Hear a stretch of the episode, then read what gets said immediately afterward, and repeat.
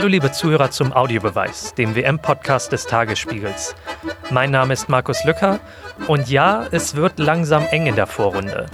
Also einige Mannschaften wie Russland, Belgien und Kroatien haben sich ja schon einen Platz im Achtelfinale gesichert. Schlecht sieht es jedoch für den zweifachen Weltmeister Argentinien aus. Nach einem Unentschieden gegen Island und einer Niederlage gegen Kroatien liegt die Fußballnation auf dem letzten Platz der Gruppe D. Eine Chance haben sie allerdings noch, dafür muss Argentinien jedoch heute die Mannschaft aus Nigeria besiegen. Mein Kollege Sven Goldmann ist gerade in Russland unterwegs und hat die Bedeutung dieses Spiels nochmal für uns zusammengefasst.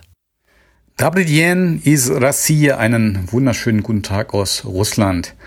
Es steht ein Schicksalstag an heute in St. Petersburg. Ja, das ist ein großes Wort und wir reden nur über Fußball, aber auch über Argentinien. Ein Land, das sich wie kein anderes über Fußball definiert. Es geht für die Argentinier um ihr Schicksal heute.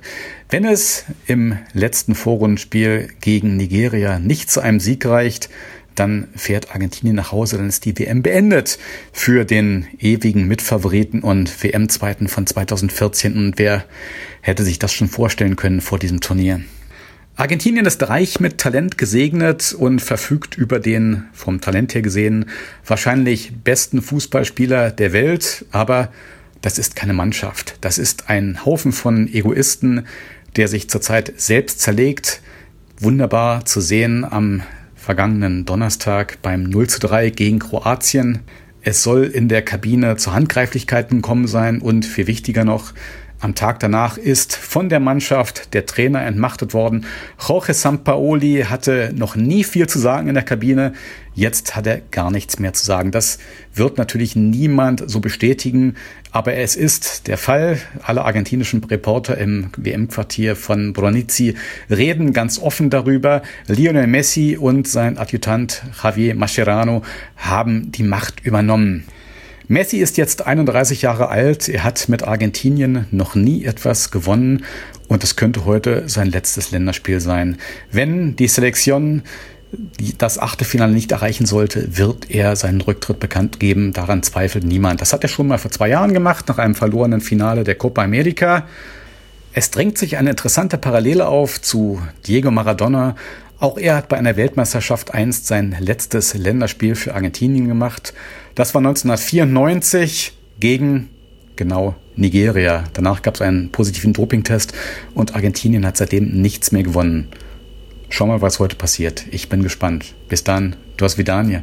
So viel also zu Argentinien. Wir wollen jetzt aber auf den Gegner Nigeria schauen. Mir zur Seite steht dafür mein Sportkollege David Joram. Hallo David. Hallo zusammen. Die afrikanischen Teams haben ja bei dieser WM bislang eher nicht so wirklich abliefern können. Also Tunesien, Marokko, Ägypten haben eigentlich allesamt keine Chance mehr darauf, ins Achtelfinale zu kommen. Beim Senegal sieht es so aus, dass sie noch weiterkommen können. Dafür müssen sie aber auch erstmal Kolumbien besiegen. Und ja, bei Nigeria hängt es, wie gesagt, jetzt von Argentinien ab. Was genau ist denn von dieser Mannschaft zu erwarten, David? Ähm, da muss ich erstmal einhaken. Von den Ägyptern bin ich tatsächlich sehr enttäuscht. Von den anderen Teams eher weniger. Die spielen äh, meiner Meinung nach genau das, was sie können. Ähm, ist nicht überragend, aber es ist auch nicht furchtbar enttäuschend. Man muss eben sehen, wo sie herkommen. Äh, zu Nigeria, die werden es natürlich wahnsinnig schwer haben, gegen Argentinien, ähm, immerhin amtierender Vize-Weltmeister, ähm, zu bestehen, denn Lionel Messi wird sich sicher nicht äh, von der WM-Bühne verabschieden wollen mit einer Pleite gegen Nigeria. Das wäre doch höchst peinlich. Ja, du sprichst es schon an, sie spielen auf ihrem Niveau. Von der deutschen Mannschaft kennt man es ja, da wird unheimlich viel Finanzmittel reingestopft. Da gibt es Trainingsstrukturen, Nachwuchsförderung, Talentscouts, die dafür sorgen, dass halt schon irgendwelche Neunjährigen zum zukünftigen Superstar ausgebildet werden. Wie sehen denn die Strukturen aus in Ländern wie Nigeria oder Senegal? Wie viel Geld wird da zum Beispiel reingestopft? Ähm, was jetzt den Senegal oder Nigeria betrifft, ähm, da kann ich, habe ich auch nicht so den Einblick. Ich kann ein bisschen was über Kamerun erzählen. Da war ich 2013, habe mich damals äh, lange mit Volker Finke vor Ort unterhalten, der damals äh, Nationaltrainer der unbezähmbaren Löwen war, äh, wie man die kamerunische Nationalelf gerne nennt. Und er hat mir erzählt, dass eben viele Mittel eigentlich zur Verfügung stünden, wenn die auch nicht ähm, über diverse Kanäle dann irgendwo versickern würden. Prinzipiell muss man sagen, dass es in den afrikanischen Ländern meistens so ist, dass eben der Fußball nicht äh, Hauptlebensmittelpunkt ist. Ähm, hierzulande ist es ja manchmal so, sondern da gibt es eben noch andere wichtige Themen und grundsätzlich hinkt man bei, in vielen Bereichen natürlich hinterher, was äh, professionelle Trainingsbedingungen angeht, was Talentsichtung angeht, was Trainingszentren eben angeht, äh, da ist sicherlich noch viel Nachholbedarf und insofern darf man sich auch nicht wundern, dass es bisher noch keine einzige afrikanische Mannschaft in ein WM-Halbfinale geschafft hat. Du hattest mir vorab erzählt, da geht es dann auch teilweise einfach um so alltägliche Sachen, also sowas wie Zugang zum Internet. Ja, der war eben äh, damals, als ich in Yaounde war, 2013, ist jetzt auch noch nicht allzu lange her, da gab es dann manchmal Internet und manchmal gab es eben keines, hing dann auch vom Wetter ab, wenn es geregnet hat, äh, war eben das Netz dann plötzlich weg. Und ähm, das meine ich mit infrastrukturellen Dingen, dann gehen eben plötzlich irgendwelche Daten dann auch mal verloren, kein Mensch weiß, wo die sind. Und dann kommt es dann hin und wieder auch vor, dass Teams nicht wissen, dass die Spieler beispielsweise beispielsweise mit gelben Karten vorbelastet sind, Manchmal werden diese Spiele dann trotzdem eingesetzt und dann gibt es wieder Punktabzüge äh, in den Qualifikationsspielen. Und ähm, so gibt es eben viele kleine Dinge, die nicht für eine, für eine runde Sache sorgen. Ne? Ähm, eine Geschichte, die mir, die auch ganz bekannt ist, die mir auch immer sofort einfällt, wenn ich an afrikanischen Fußball denke, ist, hat wieder mit der kamerunischen Nationalelf zu tun. 2002 äh, haben die, ich glaube, über 40 Stunden gebraucht, um äh, letztlich von Paris äh, nach äh, Japan, Südkorea zu reisen, wo die WM stattfand Chaos pur letztlich. Und ähm, wenn sowas in Deutschland passieren würde, da wird man wahrscheinlich äh, den halben Organisationsstab feuern.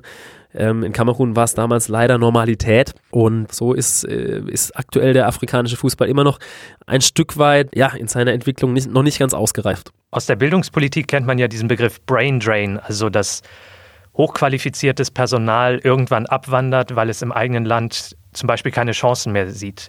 Sieht man da im Fußball sowas ähnliches oder vielleicht auch umgekehrt? Hat man irgendwie ausländische Clubs, die auf Afrika schauen und sich die Spieler sozusagen wegkaufen? Ähm, es ist natürlich so, beziehungsweise war auch schon immer so, dass äh, viele junge afrikanische Fußballer recht äh, früh nach Europa wechseln. Also früh heißt nicht erst mit 20, 22, sondern schon mit 14, 15, 16. Ähm, häufig nach Frankreich, weil da die Sprachbarriere natürlich nicht vorhanden ist. Und dann dort ihr Glück versuchen. Manche schaffen es tatsächlich, andere schaffen es nicht. Für die ist es dann hochdramatisch. Dann gibt es noch die Trainerseite. Da ist der Weg eigentlich häufig umgekehrt. Sprich, äh, Trainer, die in Europa Erfolg hatten oder vielleicht auch weniger Erfolg hatten, probieren dann in Afrika ihr Glück. Ähm, aus deutscher Sicht ist da natürlich Volker Finke zu nennen oder auch Winnie Schäfer, die beide bei Kamerun ähm, ihr Glück versucht haben. Mit Schäfer mit durchaus großem Erfolg. Er wurde ja Afrikameister 2002. Äh, Otto Pfister ist natürlich noch äh, ein ganz bekannter Trainer, der lange in Afrika gearbeitet hat. Äh, da gibt es natürlich noch ein paar Belgier, ein paar Franzosen. Die gehen da ganz gerne hin. Von den afrikanischen äh, ja, Verbänden weiß man, dass man sich da einen Zugewinn an Wissen erhofft. Manchmal klappt es, manchmal klappt es nicht. Ähm, hängt dann auch wieder von ganz vielen Faktoren ab. Okay, dann schauen wir auf jeden Fall mal heute Abend ganz gespannt, was zwischen Nigeria und Argentinien so passieren wird. Erstmal schon mal vielen Dank, David. Ja, gerne. Ähm, ich bin auch gespannt, was heute Abend passieren wird. Ich setze natürlich alle meine Hoffnung ähm, in die Super Eagles, also ins äh, nigerianische Nationalteam. Glaube aber leider, äh, dass Lionel Messi sich doch nochmal ins Achtelfinale mogeln wird. Ja, ich schließe mich dieser Hoffnung an. Das war der Audiobeweis. Mein Name ist Markus Lücker. Sie können uns auch gerne morgen wieder hören oder Sie abonnieren uns auf Spotify oder iTunes. Schönen Tag noch.